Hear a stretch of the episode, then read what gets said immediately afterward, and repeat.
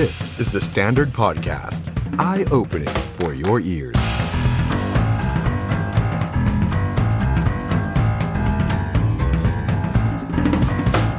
สวัสดีครับต้อนรับคุณผู้ชมเข้าสู่ The Standard Now ครับ กับผมออฟชัยนนท์หานคีรีรัตน์ครับ คุณผู้ชมครับ วันนี้วันจันทร์ที่ 28 มิถุนายน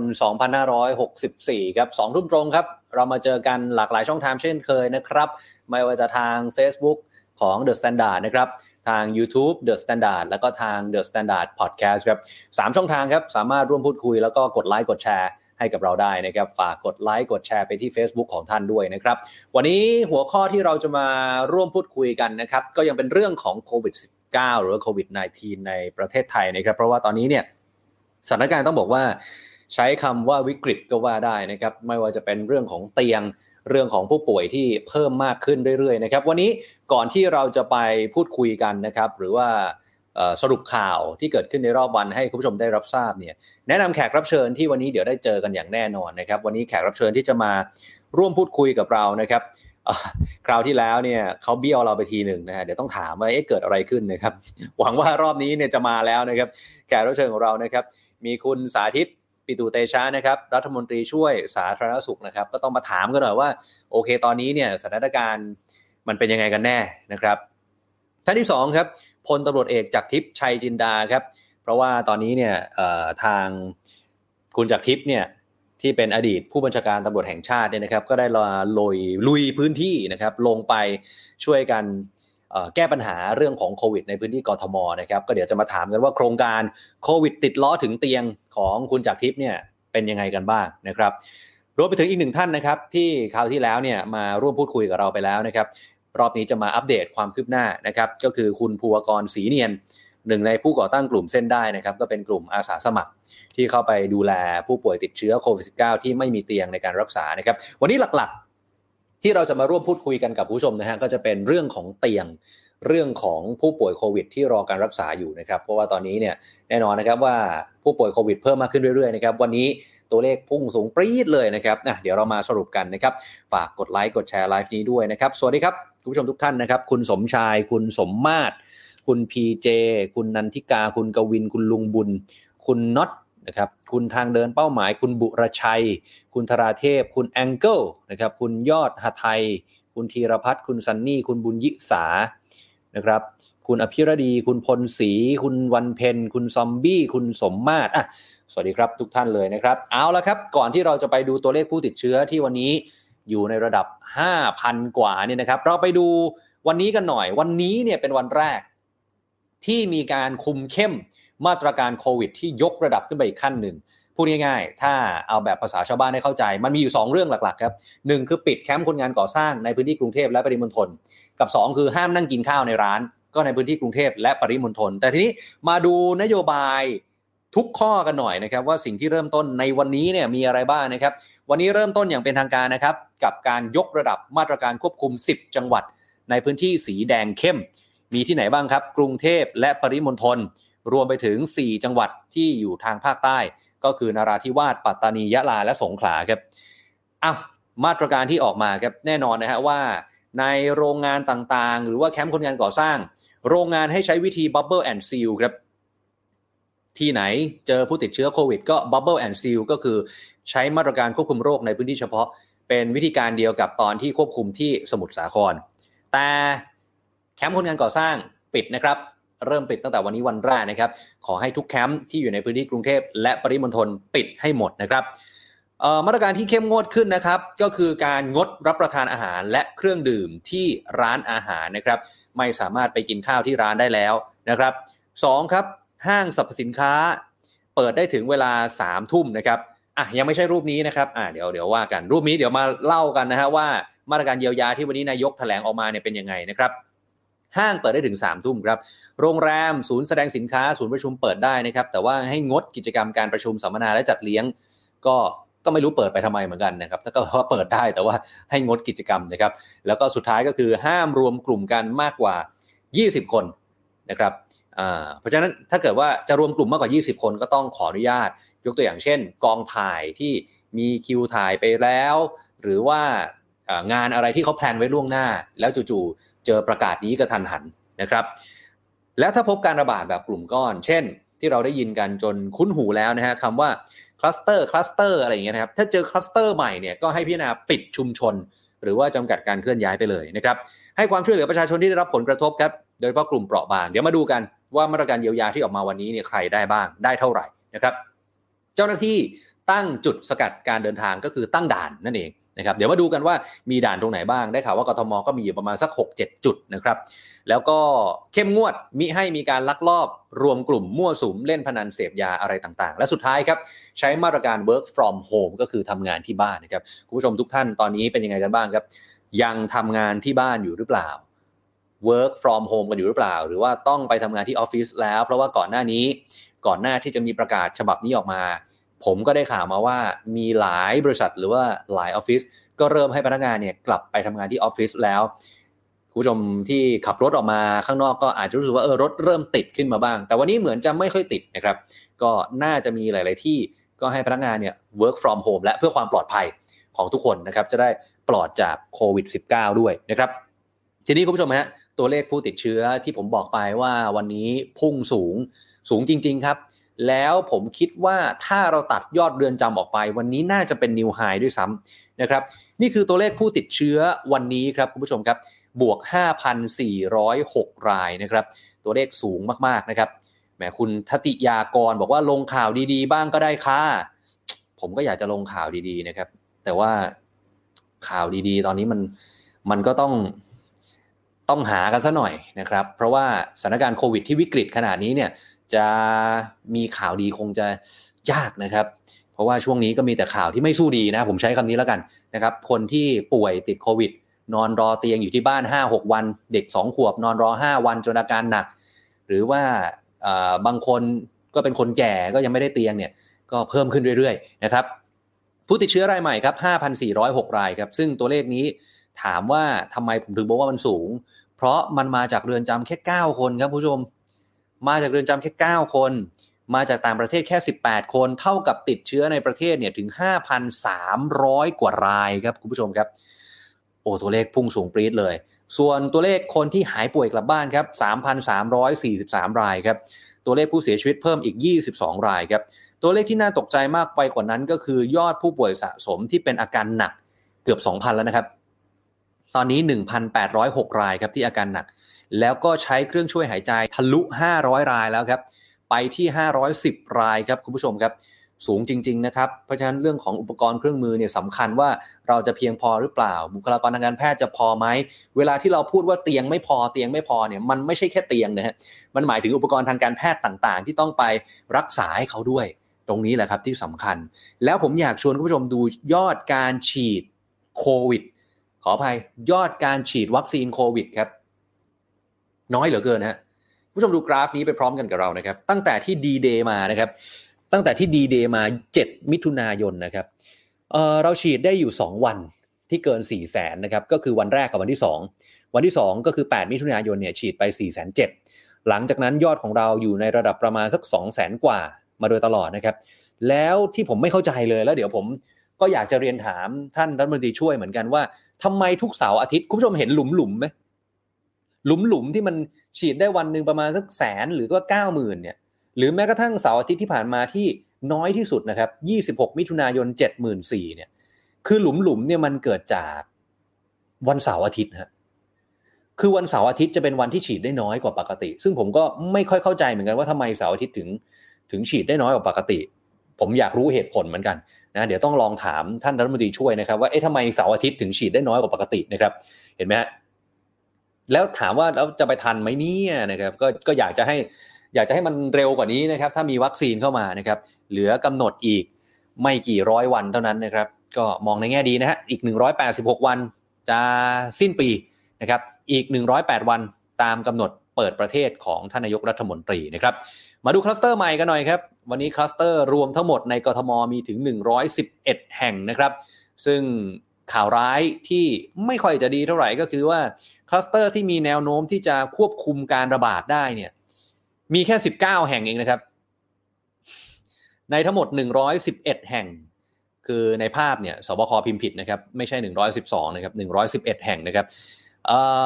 มีแค่ 19 แห่งนะครับที่มีแนวโน้มว่าจะควบคุมได้ อีกที่เหลืออีก 90 กว่าแห่งเนี่ยยังคุมไม่ได้นะครับ ยังพบผู้ติดเชื้อเพิ่มเยอะมากนะครับ ส่วนคลัสเตอร์ที่ต่างจังหวัดที่น่าห่วงมีหลายจุดเหมือนกันครับ คุณผู้ชมครับไปดูกันต่อเลย ที่แม่สอดจังหวัดตากครับ โรงงานเสื้อผ้าครับ โอ้โห ดูฮะ ยอดบรรทัดบนสุด 447 รายนะครับ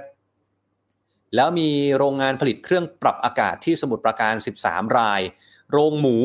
ที่มาบแคนครปฐมครับ 38 รายนะฮะอันนี้เราเอาเฉพาะคลัสเตอร์ใหม่แล้วกันเนาะโรงงานหรือว่าผลิตบริษัทผลิตชิ้นส่วนคอมพิวเตอร์ที่หนองแคสระบุรีครับ127 รายครับจังหวัดระยองครับเจอ 3 คลัสเตอร์ใหม่นะฮะมีแคมป์ก่อสร้างที่ระยอง 35 รายครับแล้วก็มีบริษัทรับเหมาก่อสร้างที่อำเภอเมืองระยอง 13 ราย โรงแยกขยะ ที่ปลวกแดงอีก 15 รายครับนี่คือคลัสเตอร์ใหม่ที่เกิดขึ้นนะครับคงจะไล่เรียงกันไม่ไหวแล้วนะครับทีนี้คำถามที่วันนี้นักข่าวถามไปที่คุณหมอทวีศิลป์ในช่วงที่แถลงเนี่ยนะครับมีหลายคำถามที่น่าสนใจยกตัวอย่าง เช่นหนึ่งคำถามที่ผมว่าหลายคนถามมาตั้งแต่ช่วงที่มีประกาศออกมาแล้ว แล้วผมเองก็เป็นหนึ่งในนั้น เพราะว่าผมเนี่ย renovate บ้านอยู่คำถามก็คือ ปิดแคมป์คนงานก่อสร้างเนี่ยหมายรวมถึงอะไรบ้าง หมายรวมถึงโครงการก่อสร้างขนาดใหญ่อย่างเดียว หรือหมายรวมถึงการต่อเติมบ้าน การรีโนเวทบ้าน การรีโนเวทร้านในห้าง อะไรแบบนี้เพราะคนงานเหล่านี้เขาอาจจะไม่ได้ประจำอยู่ที่จุดนั้น เขาอาจจะเดินทางไปกลับ คุณหมอได้ให้คำตอบแบบนี้ว่าแรงงานทุกกลุ่มล้วนมีความเสี่ยง ไม่สามารถแจกแจงไปในกฎหมายได้ แต่คนงานเป็นกลุ่มเดียวกันทั้งหมด ทั้งแรงงานไทยและต่างชาติ เพราะฉะนั้นอยากขอความร่วมมือให้หยุด 30 วัน นั่นก็หมายถึงทุกประเภทนะครับ นี่ล่าสุดก็คืออคนงานที่มา renovate บ้านผมก็คือกลับแคมป์ไปแล้วนะครับ กลับไปกักตัวอยู่ในแคมป์แล้วนะครับอะส่วนแคมป์คนงานก่อสร้างทั้งหมด 575 แคมป์ในพื้นที่กทมครับคุณผู้ชมครับ ปิดไปแล้ว 77 แคมป์ครับแหมแต่วันนี้เริ่มวันแรกเนี่ยจริงๆก็ควรจะปิดให้ได้ทุกแคมป์ไม่ใช่หรอครับ ถ้าตามประกาศถูกไหมฮะอะแต่ว่าเบื้องต้นนะครับ ปิดไปแล้ว 77 แคมป์นะครับ ก็ไม่แน่ใจเหมือนกันว่าจะทันหรือเปล่านะครับว่ามีแรงงานนะผมอ่านข่าวทุกวันนี้ก็มีแรงงานตามพื้นที่ต่างๆนะครับ ก็กลับภูมิลำเนากันเต็มไปหมดเลย โดยเฉพาะทางภาคอีสานนะครับแรงงานชาวกัมพูชาเองก็ถูกปล่อยทิ้งอยู่ที่สุรินนะรอที่ด่านตรวจคนเข้าเมืองจะข้ามกลับไปที่กัมพูชาก็มี บางคนก็ถูกนายจ้าง ทิ้งไว้ข้างทางก็มีนะครับ บางคนก็กลับภูมิลำเนาไปแล้ว ข่าวบางทีออกมาเนี่ยผมเพิ่งอ่านข่าววันนี้เลย มีแรงงานที่กลับจากแคมป์ในกรุงเทพ เอาเชื้อไปติดที่โคราชอย่างเงี้ยฮะก็มีแล้วเหมือนกันนะครับ ก็ไม่แน่ใจเหมือนกันว่าที่ท่านรัฐมนตรีสุชาติชมกลิ่นบอกไว้ว่าแรงงานเขาไม่หนีกลับหรอก มันมันจะจริงหรือเปล่านะครับ มันก็คงมีบางส่วนที่เล็ดรอดออกไปนะครับ คงจะคุมยากนะครับ ส่วนเรื่องของการตั้งด่านจุดตรวจคัดกรอง 6 เส้นทางในพื้นที่กรทมเนี่ยมีจุดไหนกันบ้างนะครับ มีที่วิภาวดีรังสิตขาออก มีที่สุวินทวงขาออก มีที่บางนาตราดขาออก มีที่บรมราชชนนีขาออกนะครับ มีทวีวัฒนาอ่าขออภัยมีเพชรเกษม บริเวณหน้าสำนักงานเขตหนองแขม แล้วก็จุดสุดท้ายคือพระรามที่ 2 ขาออกนะครับ จะเริ่มตั้งแต่4ี่โมงเย็นวันนี้เป็นต้นไป โอ้ ผมเพิ่งเห็นนะฮะ เริ่ม4ี่โมงเย็นเหรอครับ แต่ประกาศที่ออกมา เอ่อประกาศวันนี้ตั้งแต่เช้า แล้วท่านนายกพูดตั้งแต่วันศุกร์ แต่ว่าตั้งด่าน4ี่โมงเย็นวันนี้ อืม แรงงานเขาน่าจะไปหมดแล้วนะครับ ถ้าเขาจะไปจริง ๆ ถูกไหมฮะ อืม นะครับผมหวังว่าผมจะไม่ได้อ่านผิดนะครับว่าเริ่ม4ี่โมงเย็นวันนี้ก็ไม่แน่ใจว่า จะทันหรือเปล่า แต่ก็ไม่เป็นไร ตั้งด่านดีกว่าไม่ตั้งแล้วกันนะครับ ทีนี้ผมมีตัวอย่างแคมป์แคมป์หนึ่งนะครับที่จะมายกตัวอย่างให้คุณผู้ชมได้รับทราบกันนะครับ เพราะว่าทีมงาน THE STANDARD ของเราเนี่ยได้ลงไปในพื้นที่แล้วก็พูดคุยกับคนงานที่อยู่ในนั้นนะครับ ก็คือกรณีที่มีผู้ใช้ Facebook รายหนึ่งเนี่ยเล่าเรื่องราวพ่อของเธอ พ่อเธอเนี่ยทำงานอยู่ในแคมป์ก่อสร้างแห่งหนึ่งก่อนหน้านี้มีการตรวจหาเชื้อ แล้วก็ตรวจคุณพ่อของเธอไปถึง 4 ครั้ง ผลปรากฏว่าพ่อของเธอมีผลเป็นลบถึง 4 ครั้งนะฮะ ก็คือไม่ติดเชื้อ แต่ปรากฏว่าล่าสุดพ่อของเธอหวั่นใจมาก เพราะเพื่อนร่วมห้องติดเชื้อโควิดฮะ พอติดเชื้อโควิด ก็เลยต้องตรวจอีกรอบ แต่ปรากฏว่ามันเกิดดราม่าครับ คือพ่อของเธอเนี่ยถูกยกเลิกผลการตรวจครับ โดยให้เหตุผลว่าไม่มีเตียงแล้ว แล้วทีนี้เธอเองและพ่อของเธอก็งงสิครับว่า อ้าวแล้วสุดท้ายเนี่ย จะรู้ได้ยังไงว่า พ่อของเธอติดโควิดหรือเปล่าครับ วันนี้เราไปสัมภาษณ์มานะครับ ลูกสาวเนี่ยนามสมมุติแล้วกันนะครับ ชื่อว่าคุณจูนนะครับ คุณจูนบอกว่าตอนนี้พ่อของเธอมีอาการแล้วด้วย ก่อนหน้านี้ตรวจมาสี่ครั้งไม่ติด แต่ว่าตอนนี้มีอาการแล้วหลังจากที่เพื่อนร่วมห้องเนี่ย ติดเชื้อโควิด พ่อของเธอมีอาการไข้ไอครับ แต่ไปตรวจไม่ได้ เธอบอกว่าเธอไม่ได้เดือดร้อนเรื่องเงินนะ เงินเธอพร้อมที่จะให้พ่อเนี่ยไปตรวจที่โรงพยาบาลเอกชนด้วยซ้ำแต่ปัญหาอยู่ที่ พ่อของเธอไม่สามารถเดินทางออกจากแคมป์ได้ครับ เพราะว่ามีเจ้าหน้าที่มาคุมไม่ให้เข้าออกจากแคมป์คนงาน สิ่งที่ห่วงตอนนี้ไม่ใช่เรื่องอาหารครับ ข้าวสารอาหารแห้งทุกคนมีครับ แต่ปัญหาคือเรื่องผลการตรวจว่าเธอไม่รู้ว่าพ่อของเธอเนี่ยติดหรือไม่ติด ประเด็นมันอยู่ตรงนี้ เราก็เลยไปต่อสายคุยกับคุณพ่อของเธอ สมมุติว่าชื่อว่าคุณน้อยแล้วกัน คุณน้อยบอกว่าทำงานเป็นคนงานก่อสร้างของบริษัทแห่งหนึ่ง อยู่ที่ซอยเพชรพระรามเก้าถนนเพชรพระรามแขวงบางกะปิเขตห้วยขวางครับ ในในในแคมป์แห่งนี้คุณผู้ชมอะมีคนงานติดเชื้อไปแล้ว 9 คนครับ มีโรงพยาบาลมารับตัวไปแล้ว 4 คน เหลืออีก 5 คนที่แยกกักตัวอยู่ในแคมป์แต่อันนี้ก็ไว้ใจได้นะครับ ก็คือแยกกักตัวก็คือแยกสถานที่กันนะฮะทีนี้ปรากฏว่าล่าสุดที่คุณพ่อเธอตรวจอะคือ 25 มิถุนายน หลังจากนั้นก็รู้ว่าเพื่อนร่วมห้องติดเชื้อโควิด ทางบริษัทก็ให้โรงพยาบาลเนี่ยมาตรวจเชิงลุกอีกครั้ง ต่อมา 27 มิถุนายน บริษัทกลับแจ้งว่าต้องยกเลิกผลการตรวจ เพราะว่าไม่มีเตียงครับ ตอนนี้เลยทำให้พ่อเธอที่ชื่อว่าคุณน้อยนามสมมุติเนี่ยนะครับ ก็เลยไม่รู้ว่าตกลงแล้วเขาติดโควิดหรือเปล่า เพราะว่าจะออกไปตรวจก็ไม่ได้ครับคุณผู้ชมฮะนี่ครับ นี่คือ แคมป์ตัวอย่างเพียงแค่แคมป์เดียวที่เรามาเล่าให้ฟังนะครับทีนี้อีกหนึ่งเรื่องที่เดี๋ยวจะต้องมาอัปเดตกันก็คือเรื่องของมาตรการการเยียวยาต่างๆ รวมไปถึงวันนี้หนึ่งสิ่งที่ได้รับการพูดถึงขึ้นมาเยอะขึ้นก็คือ home isolation การกักตัวที่บ้านเป็นอย่างไร เดี๋ยวรายละเอียดคงมาแจกแจงกันนะครับ แต่ว่าก่อนอื่นเนี่ยท่านรัฐมนตรีช่วยนะครับอ้าวเดี๋ยวนะฮะเมื่อกี้ท่านอยู่ในไลฟ์กับเราแล้วเดี๋ยวรอสักครู่นะครับ จะได้ถามท่านด้วยนะครับถึงประเด็น ทั้ง home isolation ถึงเรื่องของเตียงสถานการณ์เตียง อ้าว มาแล้วนะครับ ท่านรัฐมนตรีช่วยว่าการกระทรวงสาธารณสุขครับ คุณสาธิตปิตุเตชะนะครับ อยู่ในไลฟ์กับเราแล้วนะครับ สวัสดีครับ คุณสาธิตครับ สวัสดีครับ ผม สวัสดีครับ อ่า หน้าตาดูเพลียๆนะครับ วันนี้เตรียมมาหลายวันแล้วครับเพลียมาหลายวันแล้วนะครับ อ้าว วันนี้ครับคุณสาธิตครับ ผมต้องถามเรื่องของเตียงก่อนเลยว่า ภาพรวมสถานการณ์เตียงจนถึงวันนี้เวลานี้ 28 มิถุนายนเนี่ยภาพรวมของสถานการณ์เตียง โดยเฉพาะในกรุงเทพและปริมณฑลเป็นยังไงบ้างครับ เตียงก็ยังต้องรอคิวอยู่จำนวนมากนะครับ คือแบ็กหลอกเราเนี่ย อันนี้เฉพาะในระบบหนึ่งหกหกแปดก็คือหนึ่งหกแปดจะมีการรวบรวมในระบบก็คือว่าคนที่ตรวจพบเชื้อแล้ว แล้วเขาก็แจ้งมาในระบบเนี่ยครับเอ่อ ก็ก็คิวอย่างแน่นมาก แล้วก็จะพบว่าผู้ติดเชื้อยังอยู่ที่บ้านอยู่จำนวนมากครับ อันนี้เฉพาะในครับระบบนะครับ แล้วผมไม่แน่ใจว่าอืมอยู่นอกระบบที่ไม่ได้แจ้งเข้ามาเนี่ยอีกมีจำนวนหนึ่ง ซึ่งครับก็ต้องเรียนว่าก็ยังเป็นปัญหาอยู่นะครับ และในรายผมและที่ปรึกษาทุกคนก็มีแจ้งเข้ามาในครับ คนที่ติดเชื้อและไม่มีเตียงในจำนวนมากยังรออยู่นะครับ เราก็พยายามอืมที่จะดูว่า เคสไหนที่หนัก หรือถ้าเหลืองหรือแดงเนี่ยก็พยายามที่จะไปไปหาไปไปบีบไปหาที่ไหนก็ได้ที่พอที่จะรับได้ แต่ก็ก็ไม่ง่ายครับ ตอนนี้ก็ก็ครับเตียงก็ถือว่ายังวิวิกฤตอยู่ครับ อืม เพราะฉะนั้นก็เลยเป็นที่มาที่ไปของคำว่า home isolation ในวันนี้หรือเปล่าครับว่าเอ่อถ้าเป็นผู้ป่วยกลุ่มถูกต้องสีเขียวเนี่ย เราก็เลยจะให้กักตัวที่บ้านครับ อันนี้แนวทางจะเริ่มต้นอย่างเป็นทางการ คือวันนี้เห็นแนวทางการทดลองเริ่มมาแล้ว แต่ว่าดูไปแล้วมีแนวโน้มที่จะเริ่มอย่างเป็นทางการทั้งกรุงเทพและปริมณฑลเมื่อไหร่ยังไงครับ วันนี้ประชุมเลิกตอนสี่โมงกว่าเนี่ยก็ก็ได้ข้อสรุปในทางปฏิบัติอพอสมควรในโรงพยาบาลในกรมการแพทย์จะแบ่งเป็นโซนๆนะ โซนทรวงอกก็จะรับเป็นโซนเหนือ โซนนพรัตน์เป็นโซนตะวันออกนะครับ แล้วก็จะครับมีเอ่อเลิศศิลป์เอ่ออืมโรงพยาบาลในสังกัดกรมการแพทย์ยกเว้น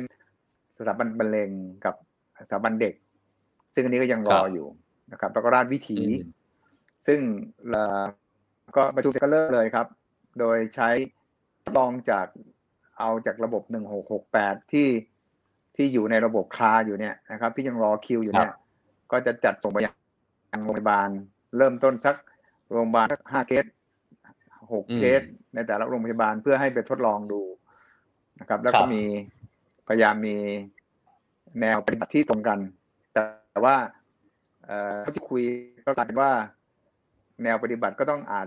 จะต้องให้แต่ละโรงพยาบาลไปใช้ดุลพินิษของหมอ เช่น เอ่อมีข้อเสนอต้องทครับอ่าำในในเดี๋ยวนะครับกรณีที่จะโฮมไอโซเลชันเนี่ยครับครับ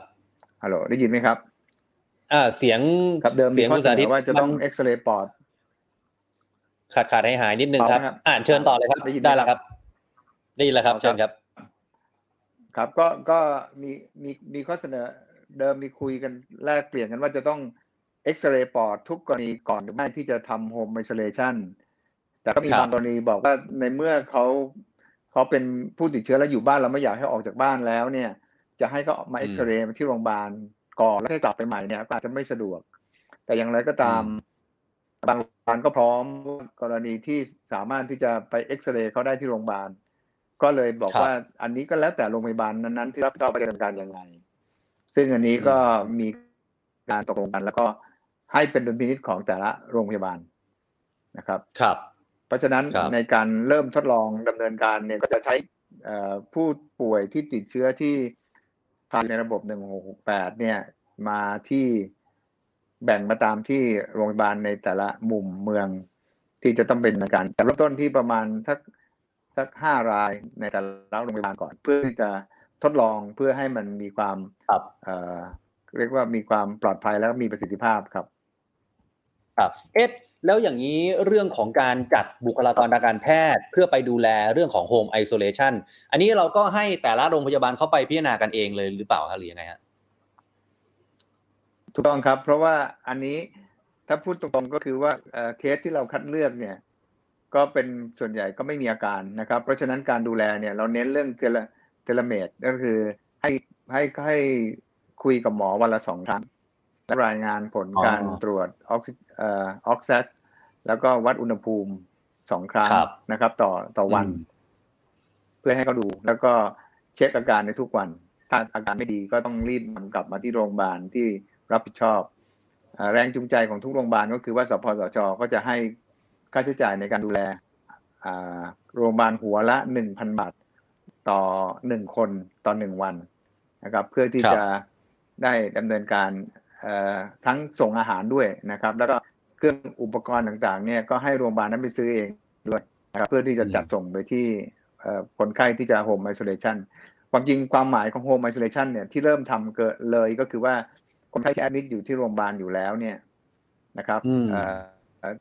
ปกติจะต้องอยู่10 14วันครับนะครับ เราก็จะเลือกว่า ที่อยู่แค่10วัน แล้วไปโฮมไอโซเลชัน4วันต่อ แล้วก็แนะนำให้อยู่บ้านให้อีก14วันนะครับ ครับครับครับ อันนี้อันนี้เปรียบเทียบอย่างนี้นะเปรียบเทียบอย่างนี้ว่าครับกรณีที่อยู่โรงปกติเนี่ยคนเอ่อเราจะต้องเอ่อรักดูแลคนไข้ที่ไม่มีอาการเนี่ย14 วันในโรงพยาบาลเนี่ย เพื่อที่จะให้เชื้อมันเจือจางที่สุดตามข้อมูล แต่ว่าต้องอย่าลืมว่ามันก็มีข้อมูลว่าถึงแม้เลย 14 วันไปแล้วเนี่ย ก็ยังมีครับซากเชื้ออยู่พอสมควร แต่อัตราส่วนน้อยมาก แต่ว่าอืมเมื่อเมื่อเทียบกันกับว่าถ้าเราทิ้งคนป่วยที่ติดเชื้อแล้ว ไม่นำเข้ามาสู่ครับในระบบเนี่ย ในช่วงเวลานั้นเนี่ย เชื้อเชื้อแรงกว่าในการที่จะแพร่ระบาดได้เยอะกว่า นั้นเราครับถ้าเทียบสองสองส่วนเนี่ยเราเราเอาปลายทางไปเก็บที่บ้านด้วยจะดีกว่า เพราะฉะนั้น home isolation ก็ยังกินความหมายด้วยว่าผู้ป่วยที่เข้าโรงพยาบาลมาครบสิบวันแล้ว อีกสี่วันเราเอากลับไปไป home isolation ที่บ้าน อ๋อด้วยโอเคซึ่งอันนี้จะเริ่มครับ ครับครับก็คือตามความเข้าใจผมเนี่ย ไม่ใช่ว่าอยู่ๆคุณป่วย แล้วคุณก็จะมา home isolation เอง อันนี้ไม่ได้ถูกไหมฮะเอ่อเอ่ออันนี้เป็นความสมัครใจนะครับ คือคือคุณป่วยติดเชื้อหนึ่งคุณติดเชื้อก่อน พอติดเชื้อตรวจปั๊บเนี่ยโรงพยาบาลที่ ที่จะดูแลเนี่ยเขาจะประเมินแล้วก็สัมภาษณ์ก่อนนะอาการเป็นยังไงแบบไหนอะไรนะครับหนึ่งอ่าไม่เกินครับ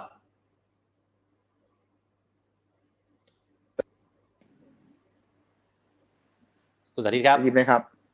อ่า ได้ยินแล้วครับ ขออีกทีครับ ประเมินก่อนว่ายังไงนะครับได้ไหมครับ ครับครับ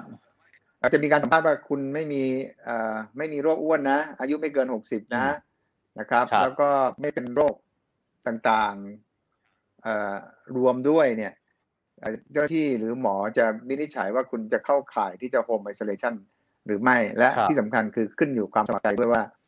เอ่อแล้วก็รวมทั้งเอ่อการวินิจฉัยเรื่องว่าโครงไม่กี่ครับ โอ้สัญญาณคุณสาธิตดูจะมีปัญหาเล็กน้อยนะครับ โอเค กลับมายังครับ ได้ได้ยินได้ยินไหไหมมครับฮะโอเคอ่าแล้วก็ได้ยินแล้วครับได้ยินกลับแล้มาวแล้วครับครับ ได้ยินแล้วครับ แล้วครับแล้วอ่า ได้ไหมครับ เดี๋ยวให้ทีมงานเช็คนิดนึงนะครับ อ่าคุณสาธิตได้ยินผมไหมฮะ อ้าวแต่เราไม่ได้ยินเราไม่ได้ยินคุณสาธิตนะครับ ตอนนี้อะเดี๋ยวรอสักครู่หนึ่งนะครับ เดี๋ยวได้คุยกันต่อนะครับ สัญญาณดูจะมีปัญหาเล็กน้อยนะครับ ก็จริง ๆ แล้วตามความเข้าใจที่เราได้ยินคุณสาธิตปิตุเตชะ รัฐมนตรีช่วยสาธารณสุขพูดเมื่อสักครู่นี้นะครับ คือไม่ได้หมายความว่าถ้าคุณติดโควิด แล้วคุณไม่มีอาการ คุณจะบอกว่า ผมขอกักตัวอยู่ที่บ้านเลยตั้งแต่แรก อันนี้ยังไม่ได้นะครับ ยังไม่ได้ใช้คำนี้แล้วกันนะครับ แต่ว่าจะเลือกด้วยความสมัครใจ จากคนที่อยู่ที่โรงพยาบาลอยู่แล้ว แล้วไม่มีอาการสมมุติว่าอยู่โรงพยาบาลมาสิบวันแล้ว ไม่มีอาการป่วย อีก4วันที่เหลือไปโฮมไอโซเลชันอยู่ที่บ้าน ไปกักตัวอยู่ที่บ้าน หลังจากนั้นก็จะกักตัวต่อ ให้ครบอีก 14 วัน ตามแนวทางมาตรการควบคุมโรคที่สทเขาวางเอาไว้ น่าจะเป็นในลักษณะนี้ในเบื้องต้นนะครับ ในเบื้องต้นนะครับ ในเบื้องต้นก็จะเป็นแบบนี้นะครับ ส่วนสถานการณ์เตียงเมื่อกี้คุณสาธิตบอกกับเราแล้วนะครับว่า วิกฤตครับ ก็คือใช้คำนี้เลยว่าวิกฤตนะครับ แต่ว่าไม่แน่ใจว่าเดี๋ยวคุณสาธิตจะกลับมาในไลฟ์กับเราหรือเปล่านะครับว่าวิกฤตตอนนี้มันวิกฤตระดับไหนนะครับ แล้วก็แนวทางในการแก้ปัญหาตอนนี้เนี่ยนอกเหนือจากโฮมไอโซเลชันแล้ว เราจะแก้กันยังไงต่อไปดีนะครับ นี่คือสิ่งที่น่าเป็นห่วงเหลือเกิน ระหว่างที่ไม่แน่ใจว่าคุณสาธิตจะกลับมาในไลฟ์เราหรือเปล่าเนี่ยผมขออนุญาตอธิบายขยายความเรื่องของอะมาแล้วนะครับคุณสาธิตสวัสดีอีกรอบครับ ได้ยินไหมครับ สวัสดีครับ ได้ยินครับได้ยินครับ ผมได้ยินครับโทษทีครับอะโอเคโอเคครับ สัญญาณดีขึ้นแล้วนะฮะครับ ครับผมโอเคครับถ้าอย่างนั้นถ้าอย่างนั้นตอนนี้สถานการณ์เตียงที่มันวิกฤตขนาดนี้นอกเหนือจากโฮมไอโซเลชันแล้วมาตรการในการแก้ปัญหาอื่น ๆ ตอนนี้มันมีอะไรเพิ่มเติมอีกไหมครับผมความจริงผมพูดไปหลายครั้งว่ามันคือการแก้ไขปัญหาเตียงหรือว่าการรักษามันอยู่ปลายน้ำนะครับเอ่อ จริง ๆ ต้นน้ำมันอยู่สองสามส่วน ส่วนแรกคือมาตรการรัฐบาลนะครับ มาตรการรัฐบาลนี้จะต้องมีทั้งเรื่องของการส่งสัญญาณและในการเอ่อให้ความร่วมมือให้พี่น้องประชาชนให้ความร่วมมือนะครับสองครับคือความเข้าใจของพี่น้องประชาชน และสามคือการเอ่อควบคุมการแพร่ระบาดของของของโควิดนะครับ ในครับสามส่วนเนี้ถ้าทำไม่สำเร็จยังไงก็ตามปลายน้ำมันรับไม่ได้อยู่แล้ว ถ้าตัวเลขประมาณอืมห้าพันเนี่ย นะครับ หรือครับมันทรงตัวสามพันสามพันสามพันพอมันมาห้าพันเนี่ย เตียงที่อืมเตียงหรือศักยภาพคนที่เรามีอยู่เนี่ยมันรับไม่ไหวนะครับ เพราะฉะนั้นมันต้องไปเริ่มต้นที่มาตรการนะครับซึ่งมาตรการเนี่ยมันจะต้องมีความชัดเจนในช่วงระยะเวลานะครับช่วงระยะเวลาที่จะต้องพอที่จะทำให้กราฟของผู้ติดเชื้อมันมันเริ่มกับเอ่อพองกหัวเอ้ยเขาเรียกว่าอะไรมันมันหัวลงอะกดลงมาพูง่ยๆนะครับกราฟครับเพื่ออืมให้เอ่อกดหัวมันลงมาให้ได้ ซึ่งการที่จะกดหัวลงมาให้ได้เนี่ยก็ทำสามส่วนด้วยกัน ทีนี้ในครัขบณะที่แต่ทั้งหมดเนี่ยมันก็ต้องขึ้นอยู่กับความเชื่อมั่นของประชาชนที่มีต่อรัฐบาลด้วย เพราะว่าไม่ว่าออกมาตรการยังไง ถ้าประชาชนเอ่อให้ความร่วมมือบ้างหรือไม่ให้ความร่วมมือบ้างเนี่ยมันแน่นอนที่สุดครับมันโรคระบาดมันก็จะเป็นปัญหาแล้วก็ยังมีโผล่อยู่ ถึงแม้ว่าเอ่อกดตัวเลขลงแล้ว แต่ว่าในอนาคตครับถึงแม้ การฉีดวัคซีนตามไปด้วยเนี่ย ก็อาจจะมีระลอกที่อืมสี่ตามมาได้ ถ้าเราไม่จัดการให้เสร็จเด็ดขาด ในในส่วนของผมเนี่ย ผมย้ำมาตลอดว่าผม ผมอยากเจ็บแต่จบนะครับ แต่ว่าอืมผมยังเชื่อมั่นว่าถ้าเราอธิบายแล้ว แล้วให้ความหวังประชาชนจริง ๆ ว่า ให้ความหวังในในในแนวทางที่มันเป็นไปได้นะครับ แล้วก็เชื่อมั่น เช่นอืมสมมติเอ่อสมมติผมเป็นขอโทษนะ สมมติผมเป็นนายกรัฐมนตรีเนี่ย ผมจะบอกว่าพี่น้องครับประชาชนคนไทยที่เคารพครับ เรามาร่วมมือกันอืมแล้ว ผมเชื่อมั่นว่าอีกหกเดือนในอนาคตเนี่ย ถ้าเราทำตามนี้นะครับ แล้วมาตรการแล้วต้องมีข้อเท็จจริงนะต้องมี action plan นะว่าทำแบบนั้นแบบนี้แล้วเนี่ย มันจะเกิดครับอะไรและจะมีผลกระทบอะไร แล้วบอกให้ชัดอืมเนี่ย ผมยังมั่นใจว่า ถ้าประชาชนเห็นและเชื่อ และยอมทำตาม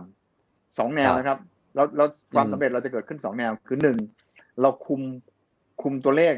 ให้อยู่ในระดับที่ไม่มากเกินไป ศักยภาพเตียงครับที่พอไหวกับคนที่พอไหวสองเราฉีดวัคซีนอืมตามตามเอ่อการจัดสรรวัคซีนงานตามแผนที่เราได้รับเนี่ย ผมยังเชื่อมั่นว่าครับถ้าทำสองส่วนนี้สำเร็จ มันจะสามารถที่จะสู้ได้เสร็จภายในแผนที่วางไว้คือหกเดือน แต่ถ้าเมื่อไหร่ก็ตามคุมคือเรามีข้อมูลชัดเจนแล้วว่าถึงแม้คุมได้มากแค่ไหน หรือฉีดวัคซีนได้เจ็ดสิบเปอร์เซ็นแล้ว ในบางประเทศก็ยังมีการระบาดอยู่ เพราะฉะนั้นต้องทำสอง สองส่วนนี้ด้วยร่วมกันให้ได้ เพราะฉะนั้นอันเนี้ยไม่ง่าย แต่ว่าต้องอืมเรียกความเชื่อมั่นกลับมาให้ได้อีกครั้งหนึ่ง ซึ่งผมก็ขึ้นอยู่กับว่าท่านนายกรัฐมนตรีจะจะต้องหาวิธีไหนที่จะเรียกความเชื่อมั่นกลับมาให้ได้ ครับครับเอ๊ะเอ่อคุณสาธิตครับ อีกนิดนึงนะครับเมื่อกี้ไหนๆพูดถึงเรื่องของการฉีดวัคซีนออกมาแล้วเนี่ย ทีนี้ผมมีข้อสงสัยอยู่นิดนึงครับว่าทำไมยอดการฉีดวัคซีนในวันเสาร์อาทิตย์เนี่ย มันถึงน้อยกว่าวันธรรมดาครับถ้าเราย้อนกลับไปดูอย่างเสาร์อาทิตย์ที่ผ่านมาเนี่ยวันเสาร์เจ็ดหมื่นวันอาทิตย์เก้าหมื่นเองนะสองวันรวมกันเนี่ยยังไม่ถึงสองแสนโดสเลยนะครับ คือต้องยอมรับส่วนหนึ่งอย่างนี้นะ ส่วนหนึ่งเนี่ยเสาร์อาทิตย์ในต่างจังหวัดนะเขาก็หยุดเขาไม่ได้ทำงานนะครับอ๋อและเอ่อแต่บางพื้นที่ก็ทำแต่ว่าในกรุงเทพทำแต่ว่าในบางโรงพยาบาลเนี่ยเขาหยุดเสาร์อาทิตย์ครับ แล้วก็ต้องยอมรับว่าเอ่อ เพราะฉะนั้นตัวเลขการฉีดวัคซีนมันจึงไม่เหมือนกับวันธรรมดา เราไปดูได้เลยครับเสาร์อาทิตย์นี่ก็จะน้อยกว่าปกติครับนะครับครับครับเพราะฉะนั้นครับเพราะครับฉะนั้นโอตัวเคเลขก็อาจจะจะไม่ตรงกับวันธรรมดาครับ ผมครับโอเคนะครับอะโอเคครับ วันนี้ขอบพระคุณมากนะครับขอบคุคุณณสาธิตคครัรับบไว้โอกาสหน้ารบกครัวบนมาพูดคุยกันใหม่นะครับขอบคุณครับครัสบวัสดีครับขอโทษด้วยสัญญาณไม่ค่อยดีครับครับผมครับครับขอบคุณครับนี่คือคุณสาธิตปิตุเตชะครับรัฐมนตรีช่วยว่าการกระทรวง สาธารณสุขนะครับ ก็มาร่วมพูดคุยกับเรานะครับอะถ้าผมว่ากันตรงๆนะครับ ถ้าดูจากสีหน้าค่าตาหรือว่าอากับกิริยาของคุณสาธิตเนี่ย ให้ผมวิเคราะห์แบบคนที่ไม่ได้มีความรู้อะไรมาก ก็ดูมีความอึดอัดใจอยู่ไม่น้อยนะครับ กับการทำงานหลาย ๆ อย่างนะครับ ซึ่งผมเองก็คงไปเดาใจทุกๆท่านที่อยู่ในรัฐบาลไม่ได้นะครับ แต่ดูแล้วเนี่ย ปัญหามันเยอะแยะไปหมดแล้วครับ ตอนนี้นะครับ เอาล่ะทีนี้เดี๋ยวเราต้องมาคุยกันต่อนะครับกับอีกหนึ่งท่านนะครับที่มีบทบาทเหมือนกันนะครับในช่วงที่ผ่านมานะครับกับการที่เข้าไปช่วยเหลือเรื่องของเตียงโควิด -19 นะครับท่านเป็นอดีตผู้บัญชาการตำรวจแห่งชาติครับพลตำรวจเอกจากทิพย์ชัยจินดานะครับ แน่นอนนะฮะมีข่าวคราวของท่านจากทิพย์นะครับ ว่า จะมาลงสมัครผู้ว่ากทมนะครับ หรือแม้กระทั่งข่าวคราวนะครับว่าการช่วยเหลือนะครับจริงๆ ตอนนี้เนี่ยผมว่าไม่ได้แบ่งแยกแล้วครับว่าใครอยู่ฝ่ายไหนนะครับใครที่ช่วยอะไรได้เนี่ยผมก็เห็นการร่วมมือกันของหลาย ๆ ฝ่ายนะครับที่ช่วยกันหาเตียงนะครับ ทั้งแวดวงการเมืองนะครับ ทั้งแวดวงดารานักแสดง ทั้งบรรดายูทูบเบอร์ทั้งบรรดาเพจดังทั้งหลายนะครับ หรือแม้กระทั่งกลุ่มการเมืองท้องถิ่นนะครับ ทุกคนตอนนี้ก็ร่วมมือร่วมใจกันนะครับ โดยเฉพาะในพื้นที่กทม ที่วิกฤตจริง ๆ นะครับ เรื่องของเตียงนะครับ วันนี้เดี๋ยวเรามาคุยกับพลตำรวจเอกจากทิพย์ชัยจินดานะครับ ตอนนี้ท่านอยู่ในสายกับเราแล้วนะครับ สวัสดีครับ สวัสดีครับ สวัสดีครับ คุณเอยนนท์ครับผมครับ สวัสดีครับ คุณจากทิพย์เดี๋ยวโอ้ยเสียงสะท้อนมาก เดี๋ยวแป๊บนึงนะครับ เดี๋ยวเดี๋ยวแป๊บนึงนะครับ โอเค โอเค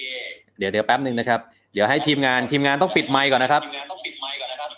ทีมงานงาน เสียงเสียงผมชัดไหมครับ เสียงชัดครับเสียงชัดอะโอเคได้แล้วครับ มาครับ โอเคครับเอ่อท่านจากทิพย์ครับตอนนี้เท่าที่ได้ลงไปลุยพื้นที่หรือว่าไปดูเรื่องเตียงในกทมมาเนี่ยสถานการณ์เตียงในมุมมองของทางกลุ่มของท่านจากทิพย์เป็นยังไงบ้างฮะครับเออก็จากที่ผมและทีมงานนะครับ ได้ประสานหน่วยงานต่างๆ ของรัฐและเอกชนนะครับ ก็ครับปรากฏว่าเตียงสีแดงกับเตียงสีเหลืองเนี่ยค่อนข้างที่จะหาได้ยากนะครับครับอ่านะครับ เพราะจำเป็นต้องใช้อุปกรณ์ทางการแพทย์ รวมถึงเคสขอโทษนะครับรวมถึงเคสจำเป็นที่ต้องเข้า ICU เนี่ย ซึ่งซึ่งจากเอ่อจะทำให้การประสานงานค่อนข้างยากนะครับสำหรับอืมเตียงสีแดงกับเตียงสีเหลืองนะครับคเพรับราะเตียงสีแดงเนี่ยเอ่อ ต้องมีเครื่องช่วยหายใจนะครับ ถ้าเป็นหนักเนี่ยต้องใช้ท่อช่วยหายใจด้วยนะครับครับครับสำหรับเตียงสีแดงนะครับมเออรองลงมาคือเครื่องช่วยหายใจแบบอัดอากาศแรงดันสูง หรือที่เรียกว่าไฮโฟเนี่ยค่อนข้างจะจะจะลำบากนะครับ ส่วนเตียงสีเหลืองเออลักษณะของของโรคก็คือ ไอหอบต้องดูแลอย่างใกล้ชิดนะครับครับ คือสีเหลืองเนี่ยมันสามารถเปลี่ยนเป็นสีแดงได้ตลอดเวลาอืมเพราะฉะนั้น หมอเนี่ยต้องดูแลอย่างใกล้ชิดครับ หาเตียงที่มีศักยภาพพอๆกับ ICU เลยนะครับ เตียงเฉพาะสีแดงกับสีเหลืองนะครับครับส่วนสีเขียวเนี่ยค่อนข้างที่จะได้อยู่นะครับสำหรับผู้ป่วยสีเขียวนะครับอืมเนื่องจากสามารถที่จะส่งไปที่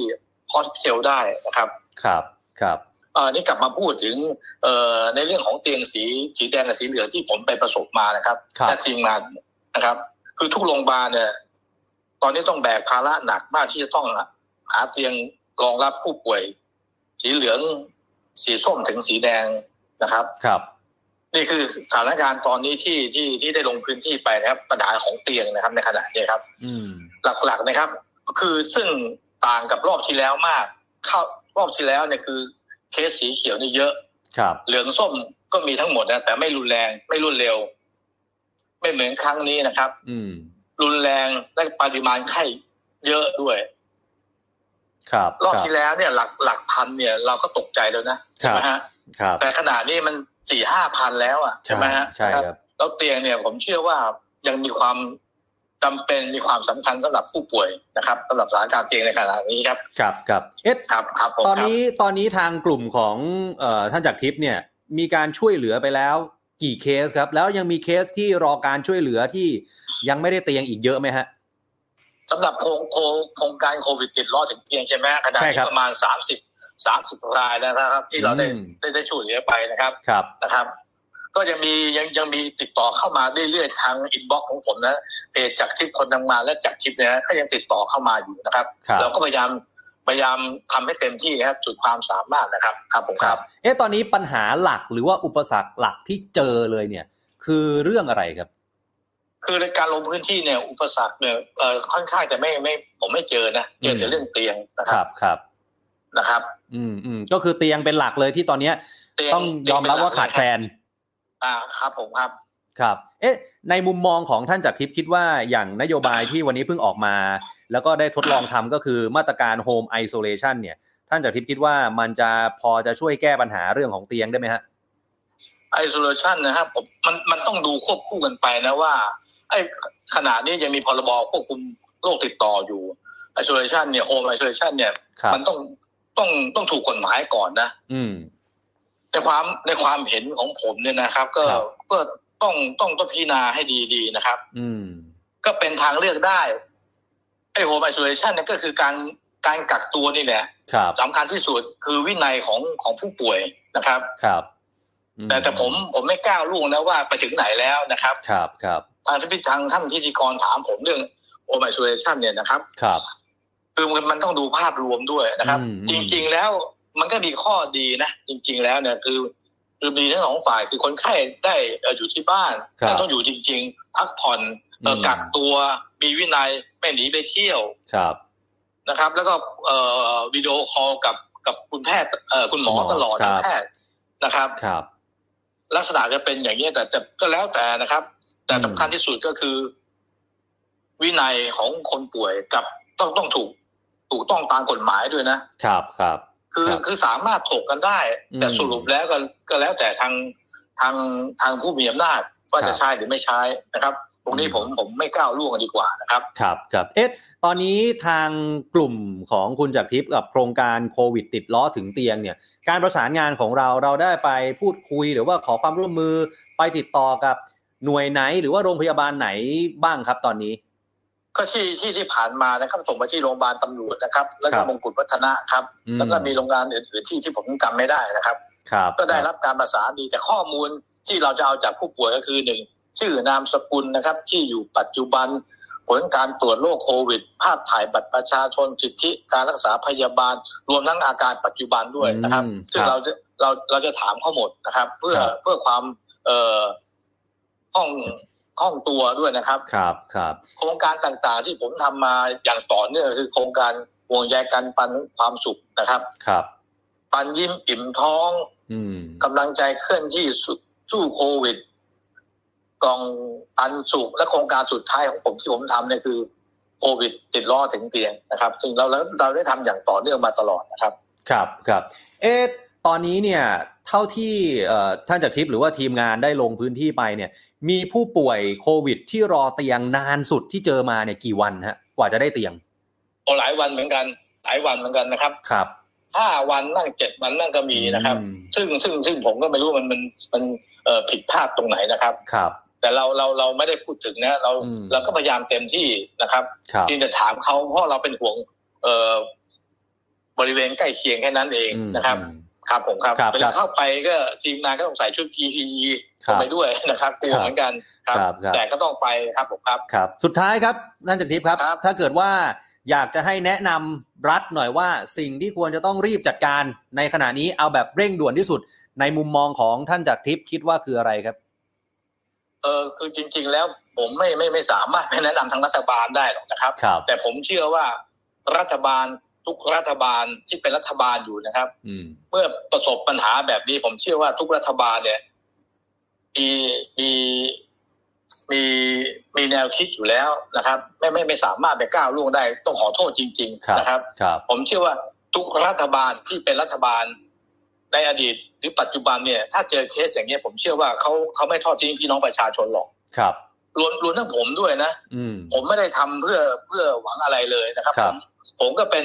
เป็นส่วนหนึ่งของสังคมเหมือนกันอืมนะครับ อยากจะมีส่วนร่วมแค่นั้นเองครับนะครับครับเพราะฉะนั้นในส่วนในส่วนในส่วนของรัฐบาลเนี่ยผมก็ขออนุญาตเอ่อไม่ไม่ตอบดีกว่านะครับ ครับครับแต่แต่ผมเชื่อนะว่า ทุกรัฐบาลนะครับ ไม่ว่าจะเจอโรคโควิดอย่างนี้ หรือเจอภัยพิบัติต่าง ๆ เนี่ยครับขนาดใหญ่ที่เราประสบมาเนี่ยผมเชื่อ รัฐบาลทุกรัฐบาลไม่นิ่งนอนใจหรอกนะครับครับนะครับครับครับอะสุดท้ายครับอยากให้ฝากช่องทางหน่อยครับ ถ้าเกิดว่าใครที่ตอนนี้กำลังหาเตียง หรือว่ามีผู้ป่วยนอนรอความช่วยเหลืออยู่ที่บ้าน สามารถติดต่อไปได้ที่ไหนยังไงครับท่านครับก็ inbox ของผมเลยฮะจากครับทิปกับเพจของจากทิปคนทำงานครับผมครับครับอเมื่อเมื่อเมื่อเมื่อเอ่ออาทิตย์ที่แล้วเพจเส้นได้อืมก็โทรหาผมนะครับนะครับ ผมก็ส่งทีมงานไปเดี๋ยวนั้นเลยนะครับอ่าอ่าอ่าก็ได้รับการ เอ่อเคลื่อนย้ายคนป่วยเรียบร้อยนะครับ ครับ แล้วก็ยังดูแลเขาอย่างต่อเนื่องอีกสามสี่วันวันรับปากเขาว่าจะส่งอาหารให้ก็ก็จัดส่งอาหารให้ไปครับผมครับ โอเคครับ ผมวันนี้ขอบคุณนะครับครับผมท่านจากทิพย์ครับ สวัสดีครับคุณสวัสดีครับอ๊อฟสวัสดีครับ สวัสดีครับณแซมครับ สวัสดีครับ ครับ นี่คือพลตำรวจเอกจากทิพย์ชัยจินดานะครับ อดีตผู้บัญชาการตำรวจแห่งชาตินะครับ ก็มีโครงการโควิดติดล้อถึงเตียง มาช่วยผู้ป่วยโควิด -19 นะครับเอ่อ หลายคนก็คือยังไม่อยู่ในระบบเลยนะครับ บางคนก็คือยังรอเตียงอยู่เลยนะครับ เมื่อกี้เราก็ได้ยินแล้วนะครับ คุณจักรทิพย์ก็เล่าให้เราฟังนะครับว่าบางเคสรอมา 5 วัน บางเคสรอมา 7 วันแบบนี้นะครับ เดี๋ยววันนี้มีอีกหนึ่งกลุ่มนะครับที่สัปดาห์ที่แล้วเนี่ยเราได้พูดคุยไปแล้วนะครับ นั่นก็คือกลุ่มเส้นได้นะครับ เมื่อกี้คุณจักรทิพย์เองก็ได้พูดออกมานะครับว่ามีการประสานร่วมกัน นะระหว่างกลุ่มเส้นได้กับกลุ่มของคุณจักรทิพย์นะฮะก็เป็นเรื่องที่ดีนะครับที่ทุกคนเนี่ยประสานร่วมกันนะครับ ไม่ว่าคุณจะอยู่ฝ่ายไหนอะไรยังไงนะครับ ก็ทำงานร่วมกันตอนนี้ เชื่อว่าสิ่งสำคัญที่สุดก็คือเราอยากให้ผู้ป่วยโควิด ทุกคนเนี่ยมีที่รักษานะครับ แต่เหนือสิ่งอื่นใดที่ผมเห็นคอมเมนต์ของผู้ชมที่คอมเมนต์กันเข้ามาเนี่ยก็คือ ผมเข้าใจได้ครับว่าสุดท้ายแล้วเนี่ยต้นเหตุ นะเราต้องไปแก้กันที่ต้นเหตุนะครับ เหมือนที่ท่านรัฐมนตรีช่วยเองก็บอกนะครับ บอกว่าการที่ต้องมาหาเตียงมันก็คือปลายเหตุแล้วนะครับ ที่ต้องมารักษาผู้ป่วย เพราะฉะนั้นเราต้องไปแก้ที่ต้นเหตุนะครับ มาตรการต่างๆ จะทำยังไงให้คนเนี่ยติดเชื้อน้อยลงทำยังไงให้คนเนี่ยมีวัคซีนที่ดีได้รับการฉีดอย่างทั่วถึง นั่นคือสิ่งที่น่าต้องเร่งรีบทำให้ได้มากที่สุดนะครับ ซึ่งอย่างที่เราเห็นนะฮะว่าวัคซีนเราก็ยังฉีดได้น้อยนะครับ แล้วก็ในในพูดถึงเรื่องวัคซีน ระหว่างที่เรารอแขกรับเชิญอีกหนึ่งท่านที่จะมาร่วมพูดคุยกับเราเนี่ยนะครับ วันนี้มีอัปเดตจากทาง a s t r a z เซ e c a ครับ a s t r a z เซ e c a ได้เปิดเผยนะครับ บอกว่าได้ส่งมอบวัคซีนให้กับประเทศไทยแล้วเนี่ยหนึ่งล้านอ่าขอไปครับ4ล้าน7แสนโดสนะครับ และภายในสัปดาห์นี้จะส่งมอบให้ครบนะครับ6ล้านโดสนะครับ นี่นะฮะเท่ากับว่าภายในสัปดาห์นี้ก็คือสิ้นเดือนมิถุนายน เท่ากับว่าเดือนมิถุนายนทั้งเดือนเนี่ยเราจะได้วัคซีนโควิด -19 จาก a s t r a z เซ e c a มาทั้งสิ้น 6 ล้านโดสนะครับ นี่คือสิ่งที่วันนี้ทาง a s t r a z เซ e c a ได้ถแถลงออกมานะครับ ทีนี้หลังจากนี้จะเป็นยังไงต่อไปเนี่ยก็ต้องรอดูนะครับว่าวัคซีนของ a s t r a z เซ e c a จะทยอยมาเดือนหนึ่งเนี่ย 10 ล้านโดส 15 ล้านโดสตามที่แผนของรัฐบาลได้ประกาศเอาไว้หรือเปล่า เพราะว่านี่คือมิถุนายน นี่คือเดือนแรกที่ได้มา 6 ล้านโดสเท่านั้นนะครับ ถ้าถามผมนะครับ มุมมองของผมก็คือมันน้อยเกินไปนะครับ1เดือนได้มา 6 ล้านโดส อันนี้ถือว่าสำหรับผมคือน้อยเกินไปนะครับ เอาละครับทีนี้แขกรับเชิญของเราอีกหนึ่งท่านนะครับที่จะมาร่วมพูดคุยกับเราในวันนี้นะครับ ก็เป็นเรื่องของการช่วยเหลือเช่นกันนะครับ เพราะว่าตอนนี้เอาล่ะเรื่องของวัคซีนยังไงก็ต้องระดมฉีดให้ได้มากที่สุดนะครับ แต่ว่าการรอคอยการรักษาก็เยอะจริง ๆ นะครับ เคสที่รอผู้ป่วยอขอไปฮะผู้ป่วยรอเตียงอยู่ที่บ้าน เราเห็นความช่วยเหลือที่ inbox มาคอมเมนต์มาในเพจข่าวต่างๆ นี่เยอะจริง ๆ แล้วต้องมาตามกันต่อนะครับ กับคุณภูวกรศรีเนียนครับหนึ่งในผู้ก่อตั้งกลุ่มเส้นด้ายนะครับ ตอนนี้คุณภูวกรอยู่ในสายกับเราแล้วนะครับ สวัสดีครับ สวัสดีครับได้ยินเสียงชัดไหมครับ ชัดเจนครับคุณภูปกรณ์ครับ มาคุยกันต่อจากสัปดาห์ที่แล้วนิดนึงนะฮะโอ้ผ่านมาเจ็ดวันแล้วเหรอฮะประมาณวันเจ็ดวัน ผ่านมารวดเร็วมากนะครับอะจนถึงสัปดาห์นี้ ตอนนี้ทางกลุ่มเส้นได้ เคสที่เข้าไปดูแลช่วยเหลือ เป็นยังไงบ้างฮะ เพิ่มขึ้นมากน้อยขนาดไหนครับตอนนี้ ก็มีทุกเช้าผมต้องรับโทรศัพท์ แล้วก็เสียงร้องไห้จากปลายสายทุกเช้าอื ไม่ต่ำกว่าหนึ่งสาย ครับ มีเสียงร้องไห้ทุกครั้งครับผม ถ้ามีโอกาสเดี๋ยวจะถ่ายทอดให้ฟังถึงความทุกข์ของแต่ละคน เอ่อ มันก็คงไม่แปลกหรอกครับ ถ้าในเมื่ออัตราตัวเลขของคนที่หายป่วยออก มันน้อยกว่าป่วยเพิ่มเข้ามาวันละสองพันคนนะฮะ ครับครับ ใช่ครับ มันก็เป็นเช่นนั้นนะครับ มีมี แล้วก็มันมันเป็นเคสที่ซับซ้อนทั้งนั้นนะแล้วมันมันจนใช้คำว่า อับจนหนทางก็ว่าได้ครับ ยกยกตัวอย่างสักเคสหนึ่งได้ไหมฮะคุณบูกรว่ามีเคสไหนที่โอ้โหหนักมากรอมานานเหลือเกินหรือว่าเป็นยังไงฮะใช่ครับคือพอมันมันคือแทบทุกเคสผมว่าถือว่ามีมีความมีมีปัญหาหมด คือ พอบอกว่ารอสามวันแล้วมันอย่างน้อยรอสามถึงสี่วันนะฮะพอบอกว่าเป็นคนที่อายุหกสิบขึ้นเริ่มไอแล้วครับ แล้วก็ติดต่อข้าราชการในพื้นที่ที่เกี่ยวข้องทุกคนก็บอกว่าให้รอได้อย่างเดียว ติดต่อไประบบเบอร์หลักก็แล้วแล้วเราก็รู้เต็มอกว่ามันเต็มแล้วจริงๆอะฮะครับคือคือต้องบอกอย่างนี้ก่อนครับว่า คือเส้นได้เนี่ยในช่วงเมื่อเดือนที่แล้วอะที่ยังช่วยได้ เพราะว่าเตียงมันไม่ได้เต็มจริงครับ มันแค่มีการประสานที่ตกหล่นมันเป็นการแค่การประสานที่สับสน และเส้นได้เข้าไปเสริม พาไปสู่ในจุดที่มันยังเหลืออยู่ มันจึงทำได้ แต่ตอนนี้เราก็รู้ว่าปลายทางมันไม่มีแล้วทั้งนั้น นะฮะแทบไม่มีแล้วทั้งนั้นเลยสำหรับสำหรับระบบหลักใหญ่ อาจจะมีบ้างครับที่บางวันเหมือนเหมือนกับรับเพิ่มเข้าไปได้ นั่นหมายถึงว่ามันมีคนหายป่วยออกไปบ้างอย่างนั้นนะฮะแต่มันไม่พอจริงครับ คือผมฟังได้แต่แบบบ้านทั้งบ้านมีสี่คนห้าคน อายุเกินหกสิบหมดแล้ว ติดหมด หรือไม่ก็เด็กเล็กไปเลย เด็กสองขวบรอห้าวัน มันมันเยอะจนทางผมทำได้เต็มที่ตอนนี้ก็คือหนึ่งครับ เอาเข้าระบบในส่วนที่ ส่วนที่ของผมทำได้เอง ไม่ต้องเกี่ยวกับระบบหลักแต่ผมจะยืนยันกับทุกคนนะครับ ที่โทรมาเสมอว่า อย่าทิ้งสิทธิ์การติดต่อกับระบบดั้งเดิมของเราครับไม่ว่าจะเป็นโรงพยาบาลต้นทาง หรือเลขสี่หลักของหน่วยราชการอืมอืมของผมถือว่าเป็นทางสำรองอีกทางหนึ่งเท่านั้นครับนะฮะครับเท่านั้นเองครับ อืมอืมอืมเอ๊ะตอนตอนนี้ทางกลุ่มเส้นได้เนี่ย มีการประสานหลายทางมากเลยถูกไหมฮะ ตอนนี้เราประสานไปกี่ทิศแล้วมั้งฮะ เพราะว่าเห็น โอ้ไปประสานกับหน่วย รัฐเอกชน หรือว่าเพจต่างๆ เต็มไปหมดเลยถูกไหมฮะตอนนี้ เออก็ใช่ครับคือ คือตอนเนี้ยสิ่งที่ทำได้ที่สุดคือ ถ้าสมมติว่าสุดท้ายแล้วเรายังมุ่งไปที่เตียงสนามของรัฐอยู่เหมือนเดิม มันก็เป็นที่เดียวกับเลขสี่หลักของรัฐถูกต้องไหมฮะครับคมันรับก็ปลาในบ่อเดียวกันน่ะอ่ากลับไปที่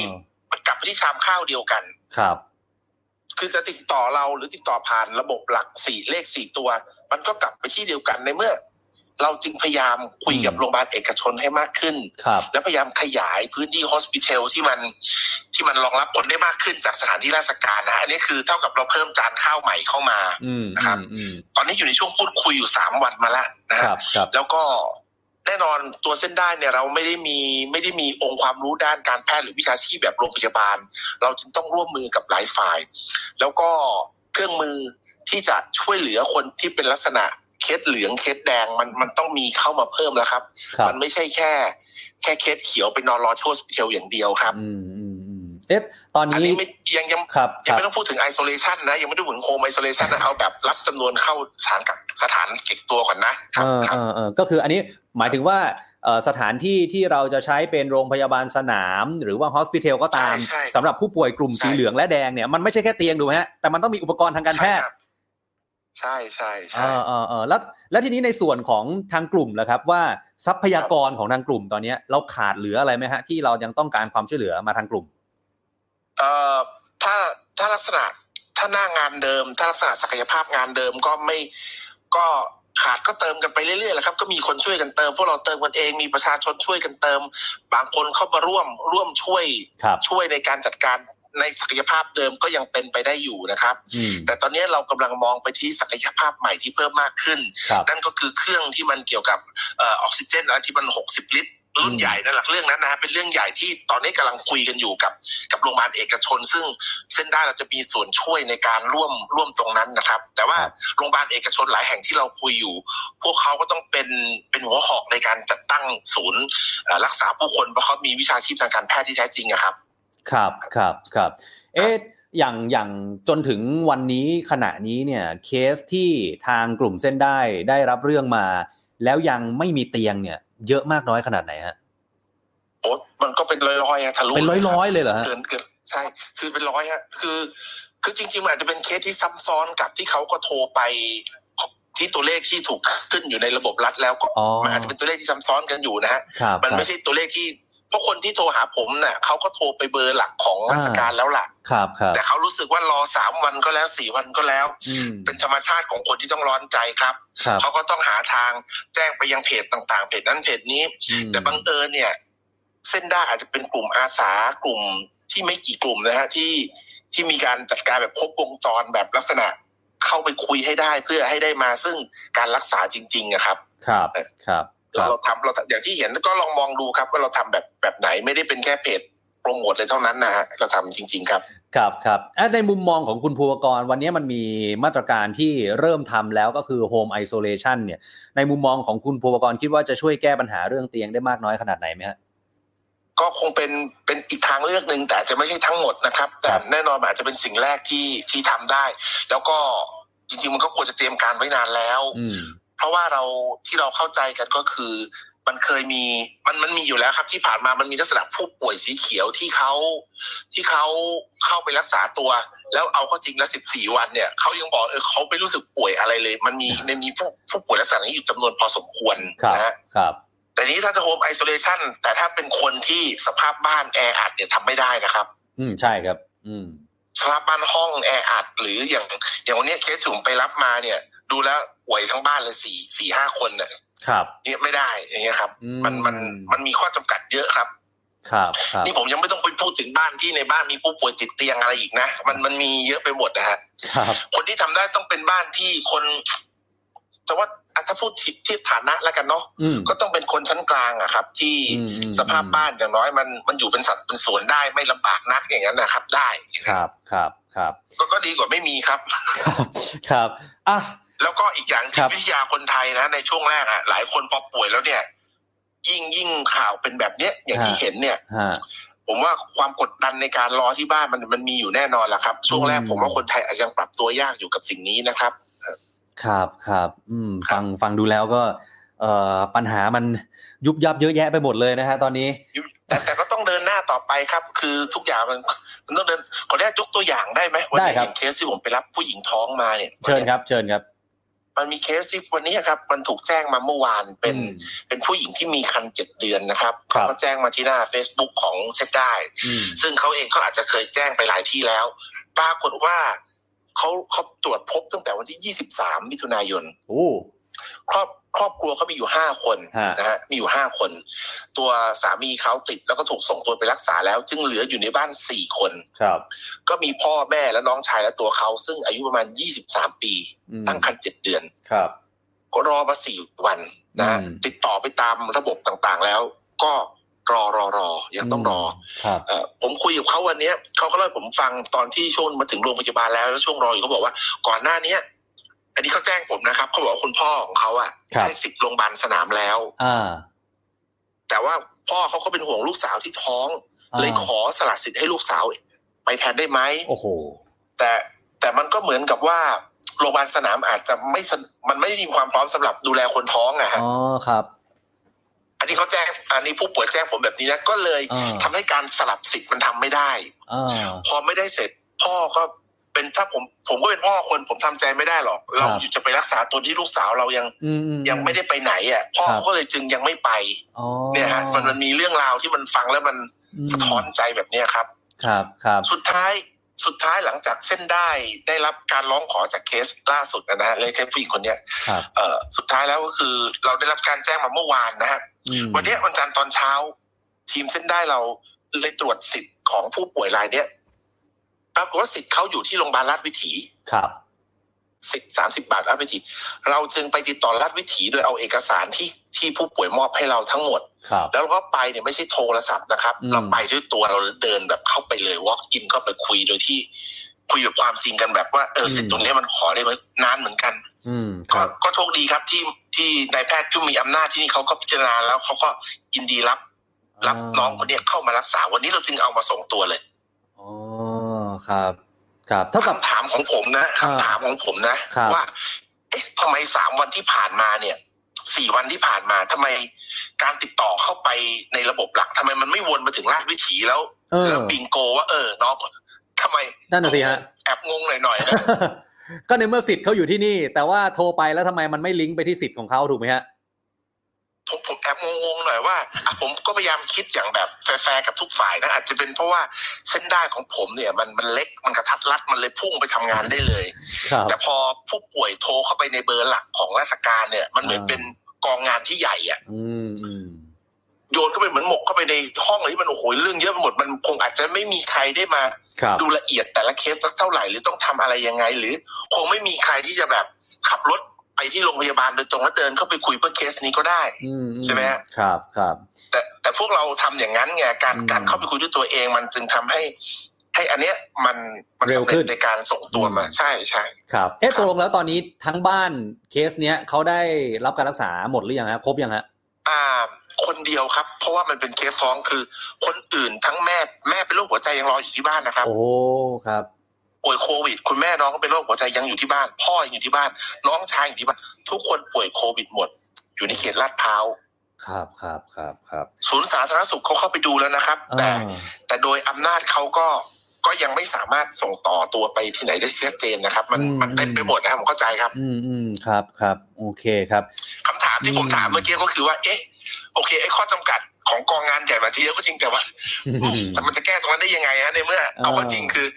สิทธิ์ก็อยู่ตรงเนี้ยแค่นั้นเองครับครับในเมื่อในเมื่อเราลงไปช่วยเขาลุย หรือว่าช่วยเขาจัดการเนี่ยอ้าวมันก็ประสานได้นี่ถูกไหมฮะเออมันก็ส่งไปได้นี่ เออเออเออเออครับครับโอเค ได้ครับ วันนี้ขอบพระคุณนะครับ คุณภูวกรเดี๋ยวไว้เราคงมีโอกาสได้มาอัปเดตกันเรื่อยๆนะครับถึงสถานการณ์ของครับทางกลุ่มเส้นได้แล้วก็สถานการณ์เตียงในกรุงเทพครับนะครับ วันนี้ขอบพระคุณนะครับ ครับครับสวัสดีครับยินดีครับคุณผู้ชมครับนี่คือคุณภูวกรศรีเนียนครับหนึ่งในกลุ่ม หนึ่งในผู้ก่อตั้งกลุ่มเส้นได้นะครับ ที่มาร่วมพูดคุยกับเรา เราจะเห็นแล้วนะครับว่าโอ้โหปัญหาตอนนี้ไม่รู้จะใช้คำว่าอะไรดีนะครับ มันเยอะแยะไปหมดนะครับ คือต้องยอมรับจริง ๆ ว่าเตียงมันเต็ม เตียงมันเต็มจริง ๆ นะครับคำถามที่จริง ๆ แล้วเนี่ยถ้าเมื่อกี้เนี่ยคุณสาธิตไม่รีบชิงวางสายผมไปก่อนเนี่ยผมก็อยากจะถามเหมือนกันแบบที่คุณผู้ชมสงสัยนั่นแหละฮะว่าทำไมดารานักแสดงหรือว่า นักการเมืองเนี่ยบางท่านเนี่ยถึงได้เตียงไวนะครับ จริง ๆ มันก็พอจะมีคำตอบอยู่ในตัวอยู่แล้วนะครับว่า อาจจะเกี่ยวข้องกับเรื่องประกันหรือเปล่า เกี่ยวข้องกับเรื่องสิทธิ์ในการรักษาอะไรบางอย่างหรือเปล่า หรือถ้าพูดกันแบบตรงไปตรงมาก็คือ เรื่องเงินหรือเปล่านะครับก็ว่ากันไป แต่ว่าถ้ามีโอกาสในคราวหน้าในไลฟ์หน้า ผมคงจะได้ถามผู้ที่มีอำนาจ ได้ชัดเจนมากยิ่งขึ้นนะครับ ช่วงท้ายของไลฟ์เราในวันนี้จริงๆเกินเวลามานิดนึงแล้วนะครับ ขออนุญาตอัปเดตสั้นๆ อีกหนึ่งเรื่องแล้วกันนะครับว่าวันนี้กรมวิทยาศาสตร์การแพทย์ได้แถลงอย่างเป็นทางการแล้วนะครับ ว่ากรุงเทพมหานครพบผู้ติดเชื้อโควิด สายพันธุ์เบต้าหรือว่าสายพันธุ์แอฟริกาใต้อย่างเป็นทางการแล้วนะครับ แล้วก็กระจายอยู่ทั่วประเทศเนี่ย127 รายครับคุณผู้ชมครับ ในเคสของกทมเนี่ยผู้ป่วยเป็นลูกจ้างในตลาดแห่งหนึ่งครับ ลูกเดินทางมาจากนาราธิวาสนะแน่นอนนะฮะนาราธิวาสเนี่ยเจอเยอะสุดนะครับนาราธิวาสเนี่ยเจอเยอะสุดเพราะฉะนั้นก็มีความเสี่ยงอยู่แล้ว ลูกติดโควิด สายพันธุ์เบต้าหรือแอฟริกาใต้มาเอามาให้พ่อที่อยู่กรุงเทพก็เลยติดไปด้วยนะครับ ตอนนี้กำลังรอลุ้นเพราะว่าญาติอีก 2 คนก็พบว่าติดเชื้อ แล้วกำลังตรวจสายพันธุ์อยู่ว่าเป็นเบต้าหรือว่าแอฟริกาใต้หรือเปล่าทำให้สัดส่วนตอนนี้คุณผู้ชมดูนะฮะภาพรวมทั้งประเทศ เป็นอัลฟาเนี่ย86%เป็นเดลต้า12%เป็นเบต้า1%แต่ถ้าในพื้นที่กทมครับเป็นอัลฟาหรืออังกฤษเนี่ย74%เป็นเดลต้าหรือว่าอินเดีย 25%สัดส่วนเริ่มเพิ่มขึ้นนะฮะ เดลต้าเริ่มเยอะขึ้น ส่วนเบต้าในกทมเจอรายเดียวนะครับ ก็หวังว่าจะเป็นแบบนี้ไปก่อนนะ เพราะว่าเบต้าหรือแอฟริกาใต้เนี่ยว่ากันว่าวัคซีนที่เรามีนั้นเอาไม่อยู่นะครับ คุณผู้ชมครับ เอาละฮะ นี่คือสถานการณ์ที่เกิดขึ้น ในวันนี้นะครับภาพรวมเรามาอัปเดตกันแล้วก็ขอบคุณแขกรับเชิญของเราทั้ง 3 ท่านนะครับคุณสาธิตปิตุเตชะพลตำรวจเอกจากทิพย์ชัยจินดา และล่าสุดคือคุณภูวกรศรีเนียนนะครับขอบพระคุณทุกคอมเมนต์ที่เข้ามาพูดคุยกับเราทั้งทาง Facebook Live แล้วก็ YouTube Live ของ The Standard และอีกหนึ่งช่องทางทาง The Standard Podcast ด้วยนะครับ วันนี้หมดเวลาของ The Standard Now กับผมออฟชัยนนท์แล้วนะครับ ผมและทีมงานลาไปก่อนนะครับ สวัสดีครับ The Standard Podcast, eye Open for your ears.